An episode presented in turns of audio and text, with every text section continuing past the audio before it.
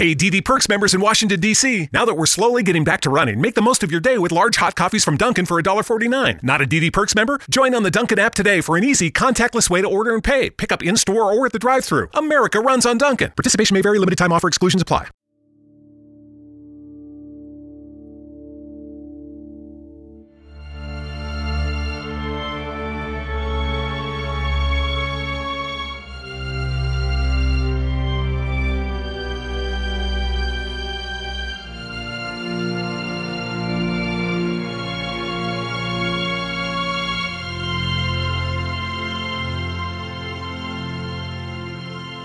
Friday morning. Got another episode of The Mandalorian to discuss right here, right now on TV House. I am your host, Ryan Snelling. As we speak, PJ Campbell is on his way to LA to see the Schmodown Spectacular. That's right. That's where he is right now. It's all good. I've got somebody else that I want to talk about The Mandalorian with. It's Austin Burke, back, back from his hiatus on the Schmoes Know podcast feed happy to have you here. What's up, dude?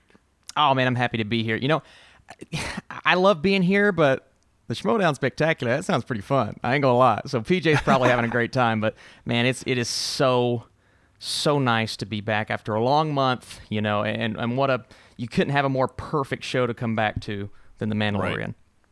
Yeah, not only does he get to see the Schmodown Spectacular, he he's staying in LA for like an additional like eight days or something crazy like that. So he gets to have a good time yeah. in the city of angels. He's visiting with friends and stuff like that. So it's all good. We hope PJ has a good time.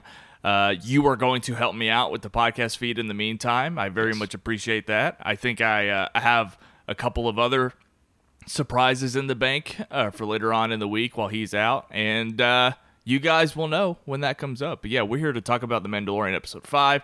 I don't think you and I have really talked about this show, have we at all? No, not at all. I was gonna say, even off air, I don't know if we've actually said anything other than like, "Hey, the Mandalorian was awesome." yeah. um, if uh, if this is your first time on TV House, just so you know, this isn't a Star Wars podcast. This is a TV podcast. So we like to uh, we like to try to be as objective as possible. I'm talking to somebody who's probably watched more TV than it, like anybody on earth. Uh, definitely more than myself. I feel like I watch a ton of TV. I recap a lot of TV over at Sight and Sound. That's mm-hmm. sort of the bread and butter. But uh, you watch uh, more TV than anybody I know, so you're also like a perfect perfect guest for that, right? Like, how would you say how would you say you you approach looking at a show like this who has such like a passionate fan base and, and existing canon? Yeah I, it's you know normally i'm i'm i've kind of adjusted myself to the binge watching which is how i kind of approach my youtube channel man. I mean i'm always reviewing uh, netflix shows amazon. I mean i'm, I'm right in the middle of marvelous mrs maisel right now. Uh, so a show like this comes out and you get weekly episodes kind of kind of throwing you back to the the old tv days and it's Star Wars. It's Star Wars on television. We've never gotten anything like that before, so it's hard to uh, it's hard to kind kind of ignore the fandom behind it because it is still a divisive fandom. Uh, but what I love about this show is the show is kind of, from what I've noticed, it's kind of bringing everyone back together, and it's really capturing the heart of Star Wars and progressing in the way that a great television show is supposed to progress. And you, you ask for my thoughts. I mean, I, I'm loving the show so far. And I knew that I would enjoy it. Like I love all of the names attached. I love the talent. I think it's I think it's an interesting concept and a very different concept from Star Wars. But what this show has done, uh, and I don't think they knew. I mean, I, they knew the impact, obviously, but I don't think they knew what this would spark online. I mean, do you really think Favreau knew in the back of his head how big Baby Yoda was going to end up being? I mean, they probably anticipated, uh, but not to this degree. Not the most memeable thing that I've seen since like freaking SpongeBob. So it is ridiculous how popular this show has gotten with general audiences. And, and I was talking to a friend the other day, like someone who has never seen a Star Wars movie, who has never been interested in Star Wars, and he was saying, Hey, man, did, did you see The Mandalorian yet? I, I sit back and I go, wait a second. What did you just say? Like, I've been trying to get you to watch Star Wars for 10 years, and you just asked me if I've seen The Mandalorian. but that's kind of the reach of what the show is doing so far. So it, it's an interesting thing that we've never really seen before. Uh, but so far, man, I mean, just everything about this show is working for me and I'm excited to talk to you about it because I've listened to the shows but we haven't had a discussion yet so this should be Right. fun. Yeah, it, it's funny. Whenever you ask a filmmaker or an actor, like, hey, did you ever imagine that this would become this? It's always, no, you never know. But at the same time, and I, I believe that for the most part, I believe uh, that they're just unaware. Uh, but at the same time, where we are in this like internet age, I think maybe maybe you still don't know, but you can maybe anticipate this new like hmm. you know this meme era, if you will, that things will kind of take on or catch on in meme form, and that's that's you know obviously what Baby Yoda is. Baby Yoda is a meme, right? I saw this past week. I even tweeted about it because I kind of don't even understand it that that that report that that report that it's like the most in demand show ever and it's more in demand than Stranger Things 3. This is like a new metric. This metric came up. It's the first time I've ever heard of it. And like so I get what it's saying in like a literal sense, like it's mm-hmm. like an in demand show, but I don't know they don't explain at least in the reports that I've read how you even like measure that. So it's like Yeah. okay, c- do you just want to tell us like how many viewers it has because the last report for Disney Plus subscribers it was like 10, 10 million. I think that came out um the second first or second week we found out that there were like 10 million subscribers for Disney Plus.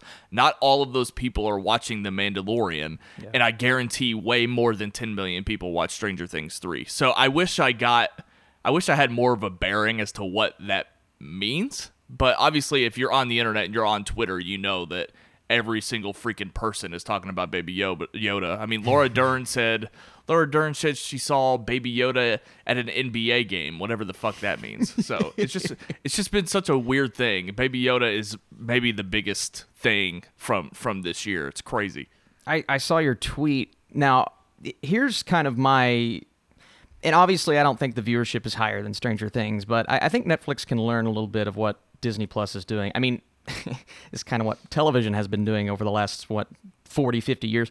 But I think this show is sticking a bit more than Stranger Things season three because of the fact that it's weekly, right? Yes. Stranger Things comes out two weeks, everyone's talking about it nonstop, and then it just kind of dies down, right? I think that's the brilliance and the beauty of, of a.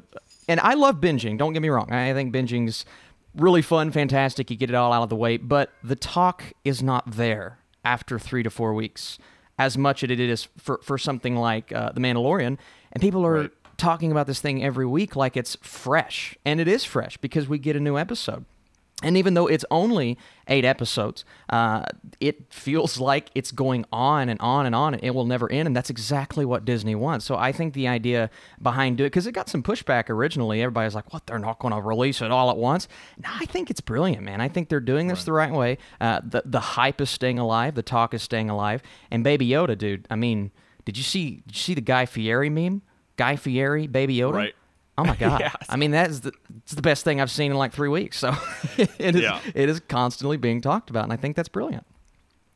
I, I agree 100% with everything that you said. Uh, I, I still think binging has a place, even though. For sure. Look, I, I, I recap television, so I obviously prefer doing it on a weekly basis. I just think the conversations, there's a whole lot more to that kind of conversation. But I still think binging has a place. Like, I think about that show, um, what was it? That show, like, Undone. Is that the animated show? Yes. With the Rosa Yep. Salazar? Like, I, I haven't watched that show. and I know you have. So, like, really does a show like that need to come out weekly, or is it fine being binged? You know? Yes, I'm Okay. with you. Uh, That, that is the perfect example of something that, and it's hard though because it's not like Netflix can say, "Well, we're going to do weekly episodes for this, and we're going to allow you to binge this." It's it's a difficult. So I am not jealous of Netflix in their decision making at all because it's very tough to tell which show should we do weekly, which show should we push out at once. Uh, but I I think both have their benefits. It's a difficult thing to juggle, uh, but I think Disney Plus is doing it right because The Mandalorian is a show that needs to be the talk of the town every single episode, uh, and that's exactly what's happening. like yeah, BoJack Horseman, even though it's about to go away, that Yeah. doesn't need to be a weekly thing. Like I'm it's with you. it's fine if if that's binged, you know. I'm so you. so I think the learning curve here is that shorter episodes. We didn't anticipate that, or at least I didn't. We didn't know that these were going to be shorter episodes. I'm actually thankful for it because I think it's maybe the most rewatchable show I've seen in a long ass time. Like that isn't a sitcom, you know, that isn't The Office or Arrested Development or Seinfeld. Like it's like super rewatchable. Um, Yeah. I the only episodes that I haven't rewatched are last week's, um, and that's not it for any particular reason other than I just I you know I have other stuff going on and I just didn't get to it. And this this week's episode, which you know just came out this morning, so I haven't rewatched those two, but not for any any special reason. Um, I, I've been giving it a while. I've been trying to stay objective as possible because I'm still under the impression that we're still figuring out Star Wars on television. Like this is setting precedents in my opinion, more than it is like letting me down because I didn't know what the hell this was going to be. Yeah. And and I and I still don't. But like even last week, I think uh like on Sight and Sound when Jay and I talked about it, Jay did not enjoy episode 4 at all. Okay. And uh I I was kind of under the impression that like I think it caught some people off guard because it felt like a new beginning. I was always under that impression because the uh the, uh, listeners have heard me talk about this a million times already, but the episode synopsis came out from one through three, like before they aired, and it seemed very much like a beginning, middle, and end. So I was kind of always under the impression that in the middle of the season we would kind of begin anew and kind of hit the reset button. And yeah, of course, Baby Yoda's there as well, and we're going to continue the Mandalorian's arc, but it's also just going to involve more procedural storytelling. So I uh, we're still learning. I think in this episode uh, did a whole lot more to to enlighten us. Uh, I think if we want to transition into the recap and kind of give uh, our overall thoughts. I, I think it's very important to establish that again, this isn't like a Star Wars podcast. This is a TV podcast because if I'm look looking at this objectively, I think this is um, easily my least favorite episode of of the series or this yeah of the season.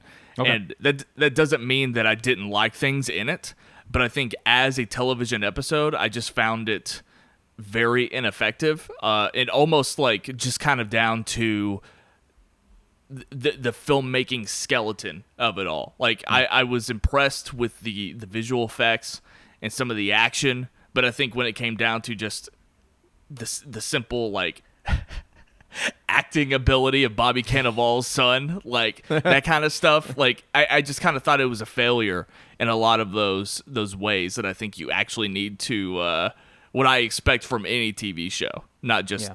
not just the Mandalorian. So uh, so we'll we'll unpack that a little bit more. But w- what's your overall thoughts on this episode? Episode four was actually my least favorite of the season so far. Counting this episode, I thought the direction was a little sloppy, uh, and there were certain characters in there that didn't necessarily work for me. Now, I do think this one stepped it up a notch over last week's episode, but I still don't think it measures up to the first three. Like you said, the first three, it's kind of a beginning, middle, and end. Uh, it felt very similar in tone, whereas these last two, they've just, you know, they've kind of veered off, not in a direction that I'm unhappy with because I like the episode. I thought it was good. Uh, but I just, they're so different compared to what we were getting in those first three episodes. And maybe that's just something I have to wrap my head around and get used to because, like you, first three episodes I've seen three times. Last week's episode and this week's episode I've only seen once. Maybe I need to go back. Maybe I need to revisit uh, because those first three episodes they've gotten significantly better every time I've watched them. Uh, I'm kind of with you on the acting too. Last week, not that I had a huge issue with Gina Carano's character, uh, but I thought her acting was very, very underwhelming compared to what everyone else was. In, in this week's episode, it's kind of the same deal with a few of these random characters. Like when we first show up, uh, the older woman, I don't know the actress's name, but it just. It it almost felt like a spoof to me, and it felt like she was reading dialogue to me, and it just I felt very uncomfortable. So that is uh, comedic actress Amy Sedaris, who uh, she's actually, I think she's actually in BoJack Horseman. Uh, she's one of the main characters in BoJack Horseman, but you might Okay. remember her. she works at Gimbels in the Elf movie, Oh, and she has she she's dressed as an elf with the curly blonde hair, and she I can't remember what they're talking about, but she's like really no, actually no no no no no. She is the secret her. She is his She's- dad's she's secretary. lady at the desk. Yeah, yeah, yeah. Yeah, the uh, the the Christmas Graham girl. That's who Oh that my is. God, so what? So yeah, that is a comedic actress, Amy Sedaris. So uh, once I picked up on that, I kind of uh, appreciated the tone that Okay. she that she was giving to it, just because I was kind of like in on it, I guess. But not you know not everyone will be just because she she looks very different than you know if you go to IMDb and look up Amy Sedaris. She Hmm. looks different. like so she she was, you know, in costume here and uh, you know, dirtied up and stuff for Star Wars. So it, it wasn't uh, that easy to pick up on to be fair. But it's it's the most prequely feeling episode to me. It, it feels Yes. very much like the. Uh, more like the Phantom Menace than any of the three, uh, just in tone and even uh, Cannavale's son, uh, Jake, I believe is his name. His character comes in and feels very much like a character from the prequels, right? And I don't know if that's on him. I don't know if that's the direction from. Did Filoni do this episode? Am I correct He in that? He did. Okay, Yeah. so that's probably maybe more in in terms of Clone Wars, I guess, is what it felt like, and that's not a bad thing, right? That's Right. That is something that will provide entertainment value, but maybe doesn't go along with what the first three episodes brought us. And it also, to me, feels like a bit of an offshoot from the previous few episodes. Like, even episode four, even though it's my least favorite, it felt more in line with the mission. Whereas this feels like it's setting up that one plot point, and not to skip all the way to the end, but that one plot point at the end to where the guy kind of walks over her body. And I, I, I think that guy is going to be uh, Giancarlo Esposito's character. I think. I don't know. But that's what it feels like. It feels like we're setting up that character, and that's the new guy uh, after after Mando. So that Right. that to me is what this episode felt like. But once again, I didn't think it was bad. There's some entertaining things I'm sure we'll talk about, uh, but those are just kind of my overall thoughts walking out.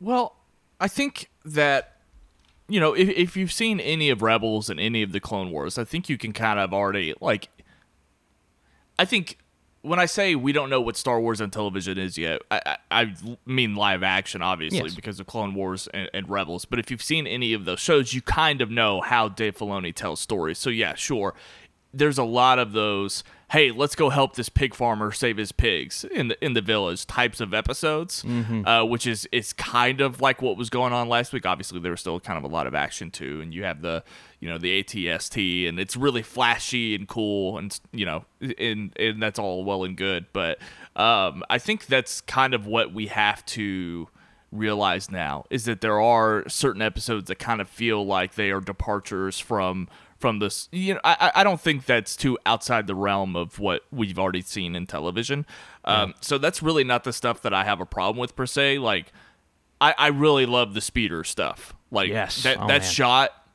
the shot in the in the trailer, the Mandalorian trailer, where the flares, you know, going up into the sky, and that guy, I guess, you know, he he swerves. That shot was like one of my coolest, one of my favorite shots uh, from the trailer, and I was really excited to see that all go down. Um, it, it's funny because you talked about this feeling like a prequel era episode, but it's also feels very much like a New Hope because of Yeah. uh, not that Tatooine isn't in the prequels, obviously, but it felt like we got to explore the like the the Tusken Raiders and things like that more as Yes. well. So so it, it felt like all of it, I guess. Yeah. which is which is good because it continues to feel like Star Wars, but there's also low quality Star Wars. So I and I hate to pick on this guy, Jake Cannavale. Look, it, he just was not great in this Yeah. episode, and I think he is. He's easily his character Toro Calican the the worst thing about the series so far. I, hmm. I, I'm I, I hate being that way about it, but it was just kind of like so strikingly like not Star Wars for me. Just his look. It, it didn't take me out of it because it was Bobby Cannavale's son or anything like that. Because I I looked it up while I was watching the episode. Like I wasn't. I just stumbled upon it. I wasn't investigating who the hell is this guy ruining my Star Wars. I just I just happened to notice that it was. So I was like, damn man, that's I don't know what that's about because I'm a big fan of your dad, but he he just didn't look like Star Wars. He didn't do do a good, very good job. I don't know if that says anything about the direction because you know he is acting up against a stuntman. Uh, Mm. As far as we know, uh, with the Mandalorian, but also even his his scenes with uh, Ming Na Wen weren't that strong when they were together. So, I, I ha- again, I hate being this way and picking on him, but I just didn't think that entire thing worked at all. So, um, it, it's unfortunate. It's a big bruise. I'm not gonna lie. I think a bit of it is the dialogue as well. Like it, when he approaches her character at the end and he says, "Not so fast." You know, I'm I'm sitting there thinking, why say that? Like, how many movies have we heard that particular line in? It's, it was so cliche. Like, seriously, I'm just like, why, man?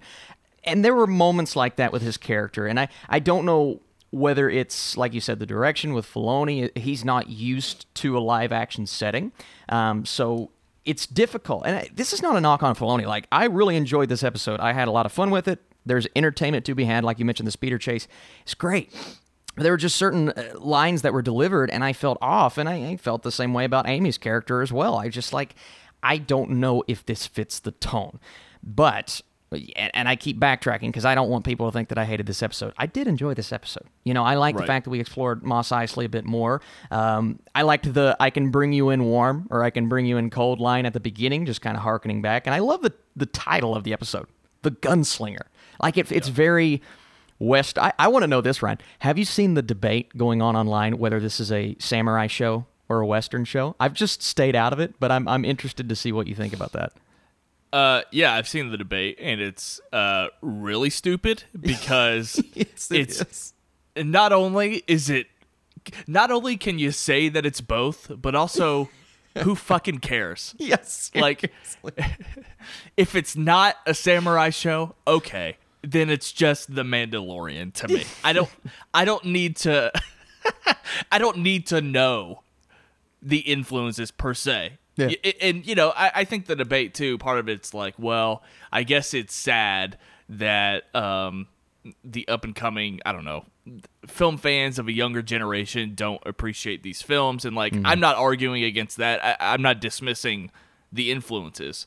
I just don't need to know what it comes from. Like, it, it's it's okay. Yeah. Like, I, actually, I'll, I'll just a better a better way to word this. I don't need to argue what the Yeah. influences are because I'm just watching The Mandalorian. Okay, I and I I know that Star Wars up until this point the entire time has been a western, has been influenced by samurai films. So Mm-hmm. it's not new, and I'm not gonna have this tired debate. It, it's fine. I think that's kind of a good thing, like a testament to the show, though, because instead of arguing whether the show is good or not, I think everyone understands that the show's pretty good. So they're trying to find something else to argue about, right? If this was the movies, seriously, if this was the movies, then everyone would be arguing about, about the quality. But since everyone likes this show, they're sitting there shaking, going, well, we got to argue about something. Well, is it a samurai show or is it a western? Yeah. And then that debate sparks online. So I think everyone appreciates the fact that that's the argument instead of the actual quality of the show. But I just I found it so entertaining, man. I'm sitting back. I, I saw a few people that I recognize, a few people that I follow getting in the argument, man. I'm just like, what's the point? Like, why are we Yeah. all why are we all freaking out? But one thing I liked about this episode, just to get back on track, I think this is another example of how Mando is such a sympathetic character, right? He comes off as this big BA guy that no one can take down. And, and at the beginning of the show, he felt a bit heartless, not in a bad way, just in a very Mandalorian way.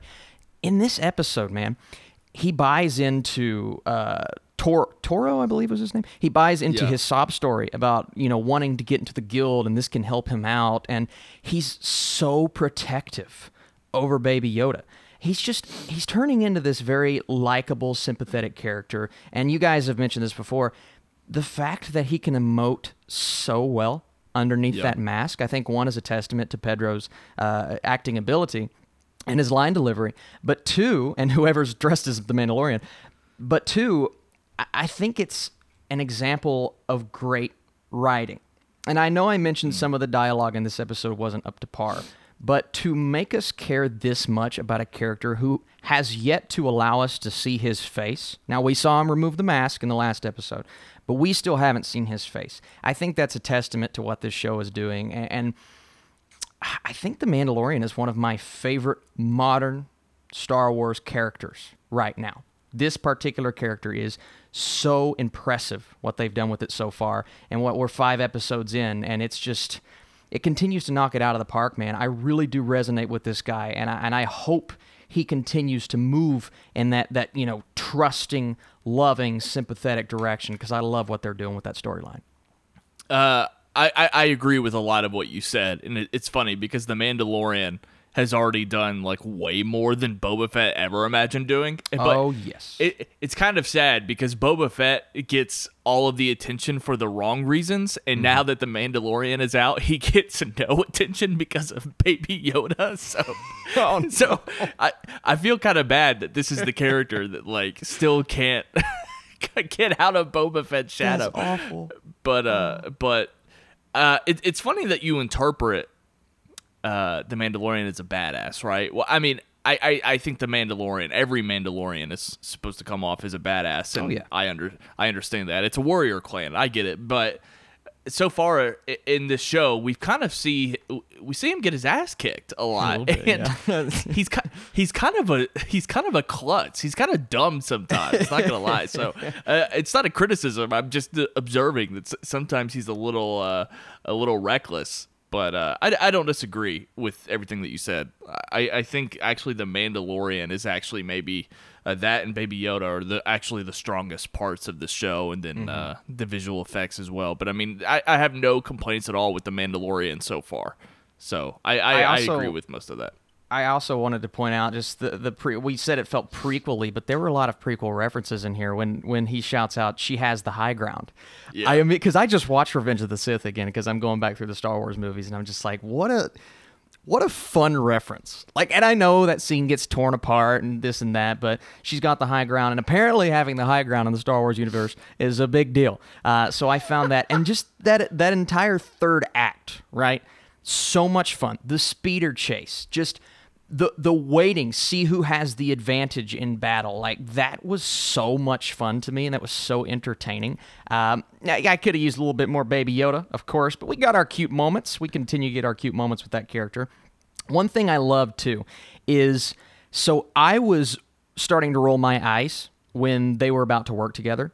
Um, Toro and, and Ming Na Wen's character. I'm like, oh god, here we go. They're both going to turn on the Mandalorian. And I don't know if you saw this coming, Ryan, but I did not see him shooting her. I did not see that coming. I thought for sure they were going to go down that route.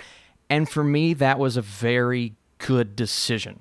That made that actually helped his character out a bit for me. Um, now, Mando took him down pretty easy, yeah, sure, but they didn't go down the super cliche route of having the the the guy that you're supposed to take down and the guy chasing her in the first place teaming up to take down the Mandalorian. They didn't do that. They they kept it. Um, they kind of kept the audience on their toes. So I thought that was a really good decision.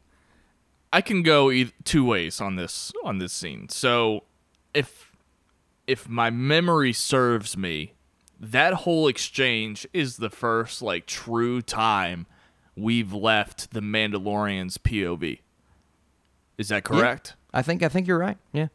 So I appreciate that the show, you know, did that at some point, but at the same time, I wish that it was a little bit more of a I, I just wish I valued the scene more for that reason, if that makes sense. I, I think uh, I, I didn't expect him to do that either, but it was kind of just simply because we know so little about who that character is. You know what True. I mean? Like they, they could have done anything and I could have bought into it because you're you're just now setting up this character for me. So it's not like this was the sixth episode with Toro and uh, he, he blew our minds because he betrayed you know you know, mm. it's like it, it could have been really anything. So I'm I'm a little disappointed that that was the first time that we did it, just because I, w- I wish I cared about the scene more. But mm-hmm. um, but I mean, yeah, I guess it is worth pointing out that it is the first time that the show's done that, um, to my recollection.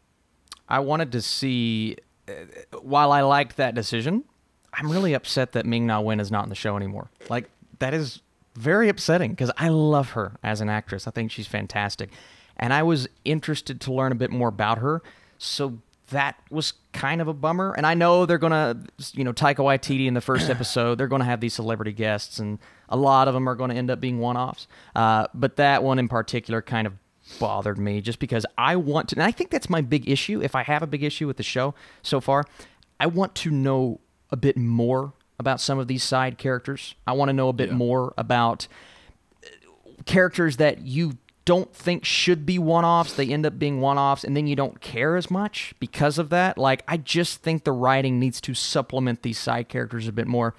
Sure, they're doing a great job with The Mandalorian, uh, an awesome job with Baby Yoda, but some of these supporting actors, I think they should dive in just a tad bit more in.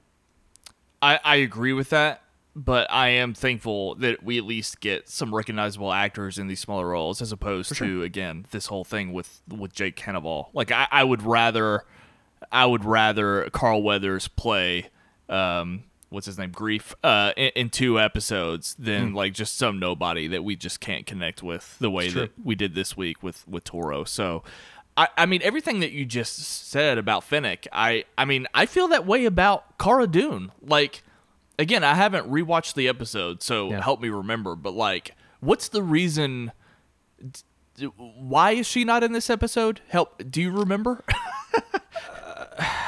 like, where did we leave off with her? I think they parted ways at the end of that episode, but I can't necessarily remember the reason why. Like I said, that was that's the only one I haven't rewatched, but I there was a reason why they parted ways. I just I cannot remember for the life of me why they did. Did, did she stay with the village? I know this is probably going to drive people crazy because they're probably screaming at us like, yeah. "How do you not remember?" But I, I really just genuinely can't remember. I do remember her not being on the speeder that that drives away from the village, but uh, I Yes. just can't remember the exact reason. So, um, I don't know if you heard me talk about her last week, but I mean, I my expectations were so low that Mm-hmm. I was like actually thrilled with what Gina Carano did last week. I thought Yeah. uh, Bryce Dallas Howard and her figured out the character, and so it was obviously the strongest Gina Carano has ever been. But she's a badass, and I want to see that from from this show. Uh, Not that not that Ming Na Wen isn't a badass, but you know now that we've seen both episodes, I know that Cara Dune is supposed to be a bigger character. She's got a she's got a poster, you know. Yes. Um, she she's in season two, so it's like, okay, well, you actually kind of got me on board for Cara Dune, and uh, I don't have her this week, and and this is what you're showing me. So I don't know. Um, may, maybe it'll be easier to uh, to swallow once I see the the full season, and maybe Cara Dune will be back next week. Who knows? Maybe they'll meet back up. Yeah, But, uh, I, I actually kind of peeked ahead. She does show back up in, in a future Okay. episode, and uh, and I think what it- this is this episode five, right? So yeah. I think uh, the one, and I mentioned him before, I'm going to mention him again, that I'm looking forward to, Giancarlo Esposito, one of my favorite actors on television. Uh, He is, it's noted on IMDb that he's going to, I think it's the final three episodes, it may be the final two, but I think we're going to start getting these reoccurring characters that are going to make a huge dent in season two because I don't think we're going to resolve a lot of these storylines in season one. I think Baby Yoda's going to carry over. I think uh, Cara Dune's going to carry over a lot of these characters, and hopefully we get to see Nick Nolte again because my goodness, just uh, still my favorite character in the show so far. But I, I want them to flesh things out a bit more in season two because I get why they haven't yet. This is this is the establishment of Star Wars live action on television. We've never had this before. We have to say, hey, audience, here's what we're trying to do. Here's the look and the feel of the show. Let's see if this works. And if it works and we get a season two, let's start fleshing out a lot of these characters. And instead of using them as one offs and, and, you know, maybe two to three episodes, we'll start bringing them back in every season. So I, I think. I think that's in the books. I think that's the plan. But I trust Favreau. You know, I trust Filoni. I, trust these directors, man, because if I can say one thing about this show so far that has not disappointed me, it is the fact that each one of these directors that we have seen so far, they've come in, they've established that they can each do something different, but they have given us a solidly directed episode of television. Even last week's episode, episode four, like I said, I didn't love the episode, but it was, I was so impressed with, with Bryce Dallas Howard and Deborah Chow, who directed my favorite episode so far. Like, oh my goodness, if that didn't get me so excited for what she's going to do with the Obi Wan show, and I know you guys talked about this, but I'm just, I'm so thrilled that every director has kind of put their stamp, even if it's a tiny stamp, just their stamp on that specific episode. And uh, I, I just think it's really benefited this show so far. I mostly agree with you for sure. I think that now that we're halfway, at least halfway through this first season, we can kind of start going. We can go from like, hey, let's let's see what this is. But now I, I feel more comfortable being critical with some of what it's doing as, sure. as we get to the, uh, the the final what three episodes now. Yes. But uh, but again, using Rebels and Clone Wars as a template especially Rebels, just because I I know more about Rebels than I do Clone Wars. I haven't visited that series, a few episodes here and there, but Mm-hmm. I know that Rebels in the first season feels very much sure you have your character arcs and in the the mission at hand, everything with the Inquisitors, but you do also have those pr- more procedural episodes. And mm-hmm. as the show expands, it gets a little bit more serialized. So. Mm-hmm. Using that template, I think it's safe to say everything you were speaking to what we might see in season two, it might follow that same pattern. So maybe this is just a matter of maybe those procedural elements happen. That they're they're showing us. I, I think in a good way, the show is flashy. Some people call it fan service, and uh, I would agree with that as well. But it's a little flashy. I mean, there's all kinds of Star Wars things to look at. We had the the Dewbacks and the Tusken Raiders and. Uh, the prequel era droids that Yeah. were uh, with Amy Sedaris, like uh, like all of that's well and good. I have no complaints there. Um, but so I think that I think that that's how I understand. If I know Star Wars, I think that that's probably what season two is going to be like. So And I, I think some people use the term fan service. Uh, not that you were just now. I just mean in general, they use the term fan service as a negative. And, you know, most of the time it is, right? If it's in your face, if it's shoehorned. But for a show like this, I think we need a little fan service.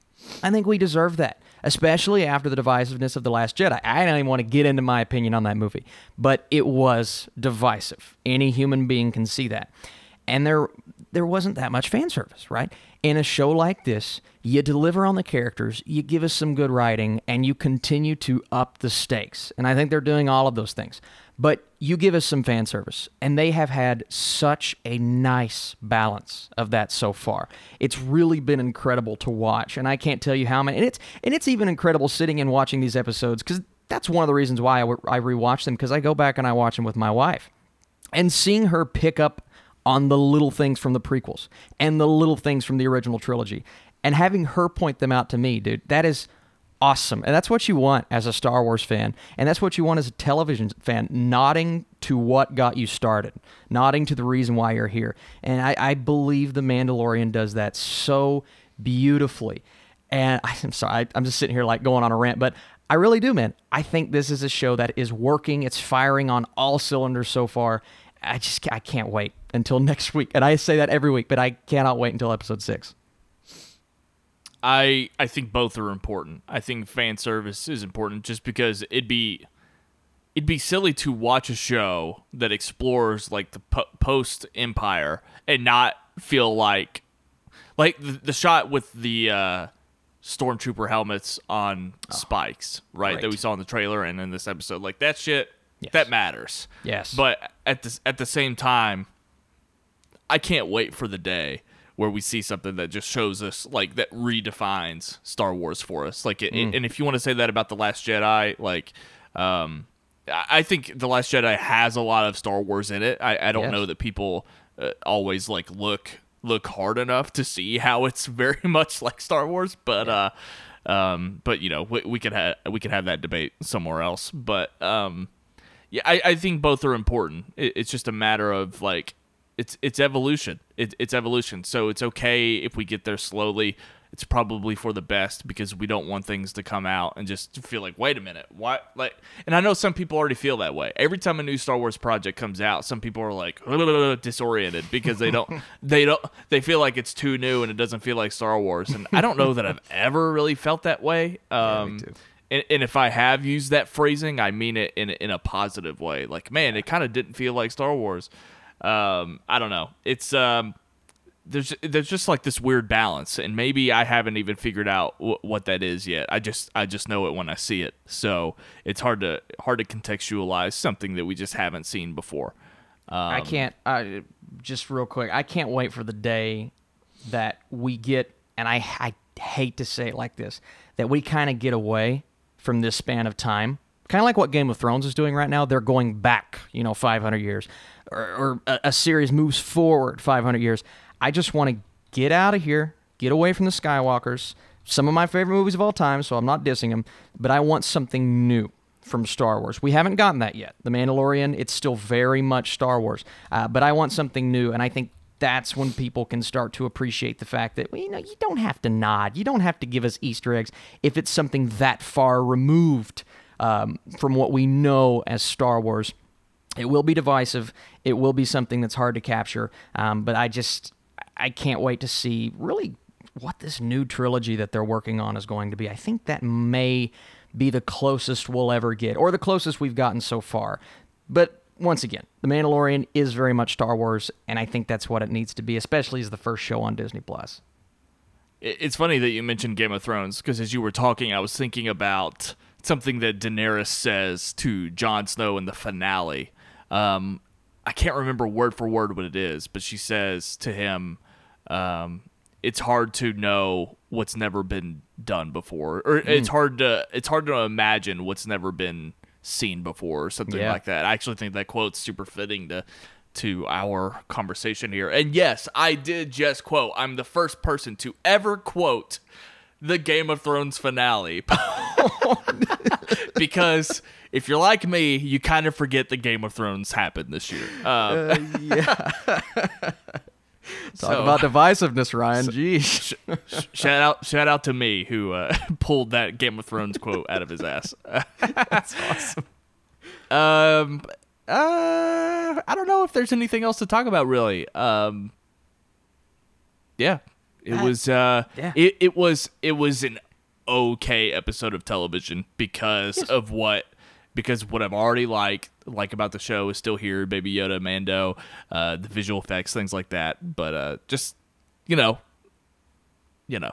it's just a, it's a guy and his baby on the run. What's not to like? You know, it, it's it is it does kind of feel like a you're playing a video game and you get those side quests, those side missions. That's what this episode felt like.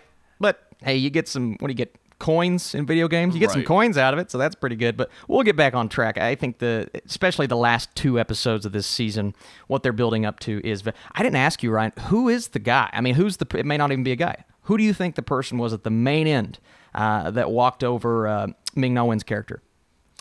I, I uh, I don't know. It's one of those things that like I saw it happen, obviously, and then I it's one of those things that like I don't realize what's happening until mm. like the episode slams to the credits, and it's like, wait a minute, I haven't gone back yes. to like to analyze the outfit. Mm. So yeah, I couldn't even tell you if there was an ounce of like Beskar armor on it or if it was like an Imperial thing. Like I saw some knee pads and that's about it. So so you you probably know a little bit better than I do who that could potentially be, but I I did I did assume that it was Giancarlo Esposito just because Me too. I'm kind of I'm finding any reason to anticipate his arrival because I'm I'm just so ready for it. So I I think we're probably on the same page. Yeah, I'm so ready for him to pop up, man. He's he's popping up in a lot of television this year. Uh, but the fact that we're getting him, I think, is is the main villain of this show. Just I'm salivating over that dude. So I think it's him as well. Let me ask you this question. PJ and I talked about this last week. Do you, and maybe this is an unfair question, but why not? We're here. So, do you hope that season two of The Mandalorian uh, do you do you want it to have nothing to do at all with Baby Yoda? Should the show move beyond Baby Yoda in season two? Oh, that hurts my soul. Uh, I I think that it I think that it does. I don't yeah. think that this thing can last. I think that there, I think there's an expiration date. I'm not gonna lie because w- if it doesn't, then we're gonna keep getting episodes like this to where it's like, oh my god, Baby Yoda's in trouble, and the Mandalorian just has to save him. I, I, think last week very smartly set up that there is an end game, and at some point they will have to part ways. But mm-hmm. it, even though it's going crazy, the internet's going nuts. Yeah. Everybody knows about Baby Yoda. I, I just think the smart play is is to move on from it in season two. Man, I really do well, the show is still called The Mandalorian. And I think the fact that this is kind of stealing the thunder away from this character is a bit of a bummer because I find them both to be spectacular characters. Uh, it's funny to say that Baby Yoda's just it's just kind of there, but it's a great character. I, I kind of agree with you. I kind of agree with you. They they do need to focus more on the Mandalorian because that's what I think this needs to be. This needs to be the Mandalorian finding himself, and maybe Baby Yoda was a stepstone for that. But I don't think it needs to be something that continues, even though it's going to break my godforsaken heart, and I'm going to be so bummed not to see this character anymore. That doesn't mean it's the last time we get to see Baby Yoda, folks. We have Star Wars for a long time. And I do believe it's a character that's going to return one day, maybe not even in season two of this show. I don't think it needs to happen. I think the Mandalorian needs to prove that he can stand on his own. And even Pedro Pascal was tweeting it out. He's like, I understand that I'm being overshadowed by a, a tiny little green puppet. Like, I get that. But there's a reason why baby yoda is it's such a magnificent idea whoever came up with it probably favreau. I'm like that is brilliant because you know what's going to happen. The internet sure enough blew up over it. But the mandalorian is a character that needs to prove to the world that he can stand on its own. So i don't know if they're going to do it. It's going to break my heart like i said but season two probably needs to focus on him. Now we've already established that you watch a shitload of television. It's it's list season. We're about to you know put out our rankings, and y- you could probably do like five different television rankings, like best streaming shows, best hmm. Netflix shows, Yeah. best shows of the year, best shows of the decade. Where is the Mandalorian right now? Like if if again, I'm just asking a ton of unfair questions, but No, right now, if you can gauge five episodes in, where is the Mandalorian on your on your TV list? if it continues on the path that it's on and we get I'll need a few more episodes like the first 3 episodes. I got to be honest with you cuz the last two have not measured up to my expectations, but they've still been good. If we get some incredible episodes over the next 3, then I think this is easily in my top 10. And I think a lot of it has to do with what you said earlier. It is so rewatchable. Just hmm. those first three episodes, man, I've watched them all three times with my wife and my brother, and all three times I'm I've been just super entertained, ridiculously entertained. And it's Star Wars, and I love Star Wars. If this show paid off, it was going to get close to my top 10, but it really has surpassed my expectations, and it feels epic. And I hate to say it like this, it feels epic on a Game of Thrones level. That amount of epic. Maybe not quality wise yet, uh, but the scope, I think, is grand. And I, I think as of right now, if we keep on this path, it's going to be in my top 10 of the year. I I see it in my bottom five. I think it, it could be like eight, nine, ten, maybe as of right now. Yeah. the rewatchability and the look of it all it's it's the best selling point for me For sure. but but there's a lot of great television this year i, I just don't feel like the mandalorian should be any, any higher than that as of right now but we'll see i still have time to adjust my my expectations and uh in my list obviously because we just have more time maze will drop today you know so there's still television there's still plenty of television to be had before we solidify those lists. But that's where I'm at as of right now. 2019 television, eight, nine, or ten for the Mandalorian. Well, we Um, still we still have The Witcher. I mean, there are still so many shows Yeah. coming out this month, and to say bottom five in your top ten, man, that's great. I mean, this year, Succession, Mindhunter. yeah, I we're mean, still finishing been- up like Watchmen, and I- Yes. I, know that Jay and I are the only people watching Mr. Robot, but like Mr. Robot's final season has been actually pretty damn good this year. So Awesome. Awesome. there, there's Yeah. still a lot of television that's left to be finished. Yes, for sure. We have a month, man, and, and if it if it keeps on the track that it's on, then yeah, it's going to end up in my top ten. But I can't say for sure because there's still a lot of television yet to come. this is TV House, so I, I want to wrap up. I just want to, I just want to explore something that I uh, discovered uh, this past week. So, PJ Campbell, up until this point, had never seen Game of Thrones. Ooh, I've been seeing his tweets. Yeah, the, the the tweets are a lot of fun. Uh, to see see him watch Game of Thrones in real time. It's pretty interesting. So yes, it is. we sat down and recently binged the entire thing. Now, I'm not going to spoil his thoughts on the matter because I think PJ PJ should have a podcast where we kind of explore all of this. So I think that's going to come down the line. We'll definitely get that by the end of 2019. But what I'll say, my experience rewatching all of it, it's it's my fourth or fifth time binging the entire series Wow.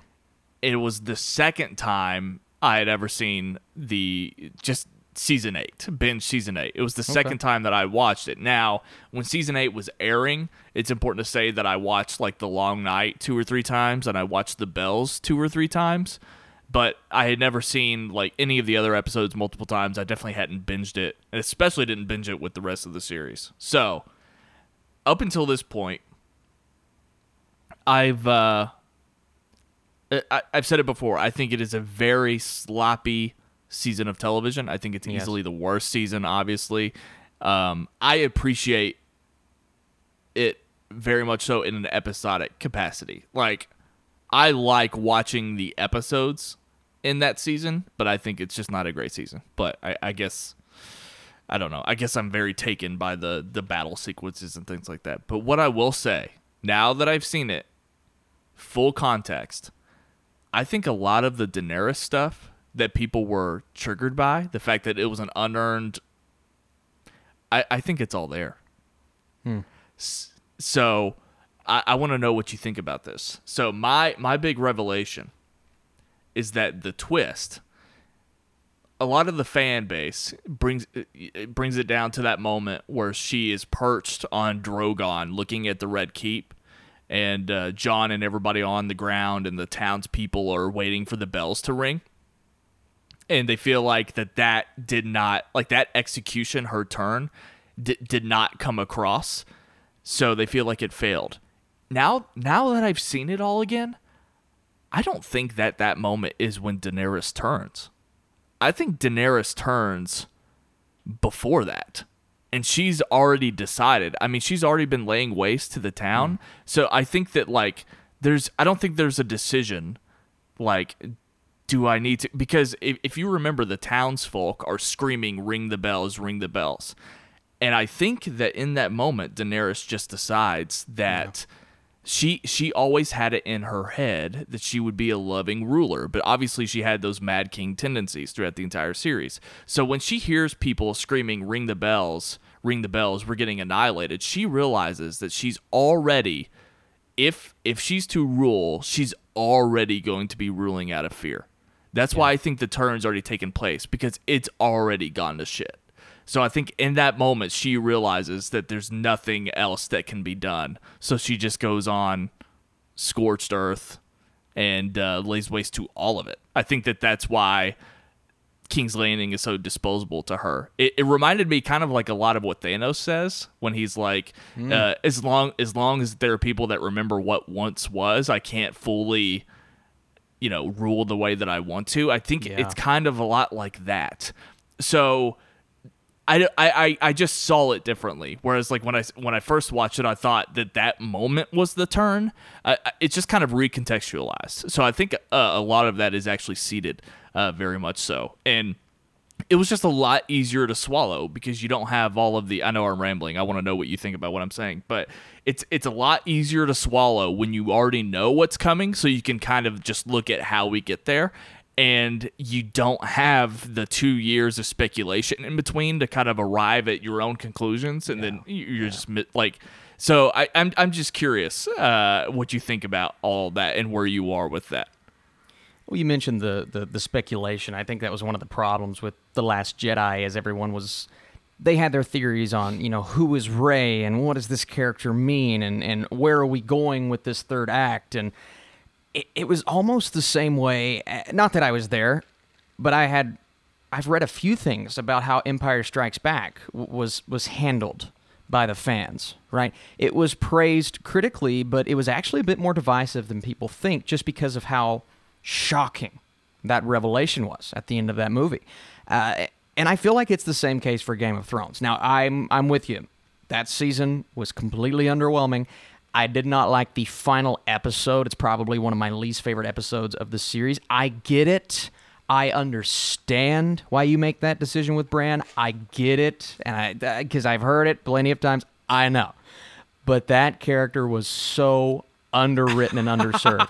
I mean, it was ridiculous. And all he did was sit there like a pervert and stare at people the whole season. I'm just like, what are you, what are you doing, man? But to speak on your point of Daenerys, that actually didn't kill me when I first saw it. Now, I, I, didn't pick up on all of the context clues that everyone was talking about that loved that episode, right? They were like, okay, but it's been planted, the, the seeds have been planted for a long time. They have been planted, for sure. I just, I can't remember specific instances. I know they're there.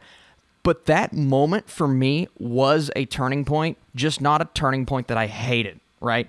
I was shocked. I think we were all shocked. Everyone sitting back going, what the absolute heck is going on? Like, we have been theorizing that this, this, and this was going to happen all of this time. And then she just destroys King's Landing. Okay, that's shocking. I understand. Uh, but that's not a decision that really bothers me. It's not. Because yeah. it was shocking and because of everyone reacting the way that they did, it is just another knock for a lot of people on the quality of the season. Yeah. The overall season is disappointing. I get it there were some decisions made in the final episode that made me want to turn off my television. I understand that. But it's still a beautiful show to look at. Technically, it's one of the most impressive shows of all time. Phenomenal performances. Say what you will about Emilia Clarke. her performance was beyond spectacular in that season. Yeah. I mean, beyond. She was fantastic. One of the best things on television. Uh, there were just some decisions made.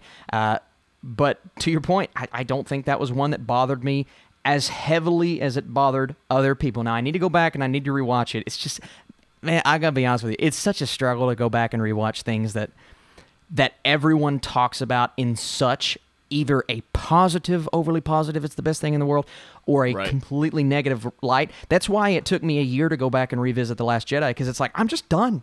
I'm done. I'm done talking it. Star Wars. I don't want to go watch it again. I'm so sick of people just ripping each other apart.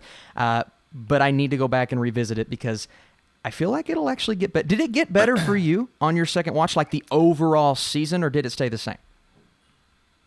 The overall season, I, I mean, yeah, I, I liked it more. I like the finale more, even though I, am with okay. you. I don't, I don't like the finale. I yeah, like it more because, again, it's just, it's all easier to swallow now that time has passed, and mm-hmm. I'm kind of doing it on my own terms. I'm not on Twitter reading Game of Thrones controversies or anything like that. Yeah. So, and like because PJ was removed from all of that, uh, I, again, I he took to it. You know, it, it's kind of like the controversy didn't even happen. Um, yeah. Yeah. It's it's not to say that he he isn't critical of it, um, but again, I don't want to ruin his overall thoughts on it, and I don't actually even fully know his entire thoughts on it. But uh, but I mean, he just didn't suffer through all of that the way mm-hmm. the way that I did, and uh, yeah. Yeah, even though I agree with a lot of the criticisms, like say online, I still was exhausted by it. Um, and I, I muted everybody when, yeah. when that season was going on, um, just because I it was just way too much and it was exhausting. So and, everyone's tweeting out their spoiler-filled thoughts if you missed the episode, yeah. and it's the mob mentality of, uh, of what Twitter has created, and you know every right. social media platform, but Twitter's really the worst, man. It's like if if ten people have this opinion and you feel slightly like you semi agree with them, then it's 50 people, then it's 100 people attacking those that enjoy the show. And I just, I can't take stuff like that, man. I'm, I'm with you. When Game of Thrones was coming out episode per episode, and same thing with The Mandalorian, I just don't get on social media because I don't want to get right. The show ruined for me because everyone's tweeting out spoilers, and I just, I don't want to see the divisiveness. Um, it's definitely worthy of being divisive that season, but that decision is one that did not bother me that much, to be honest. Right.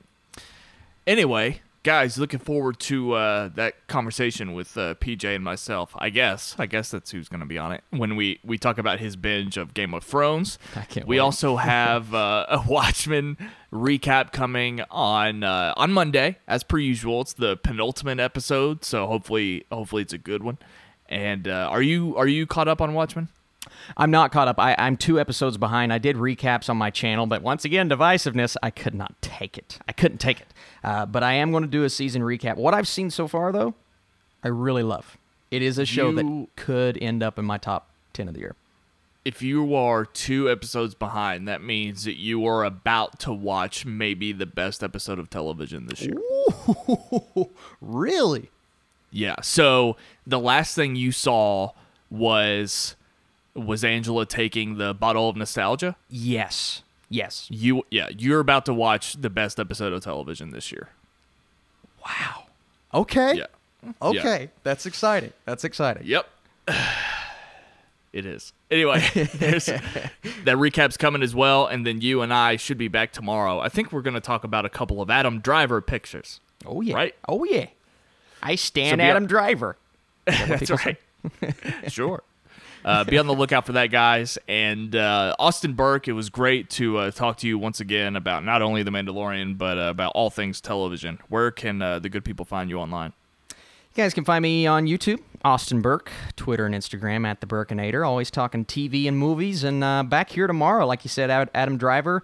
Uh, one of those movies that we're talking about tomorrow is one of my favorite movies of the year. Awesome. That's my tease. There you go.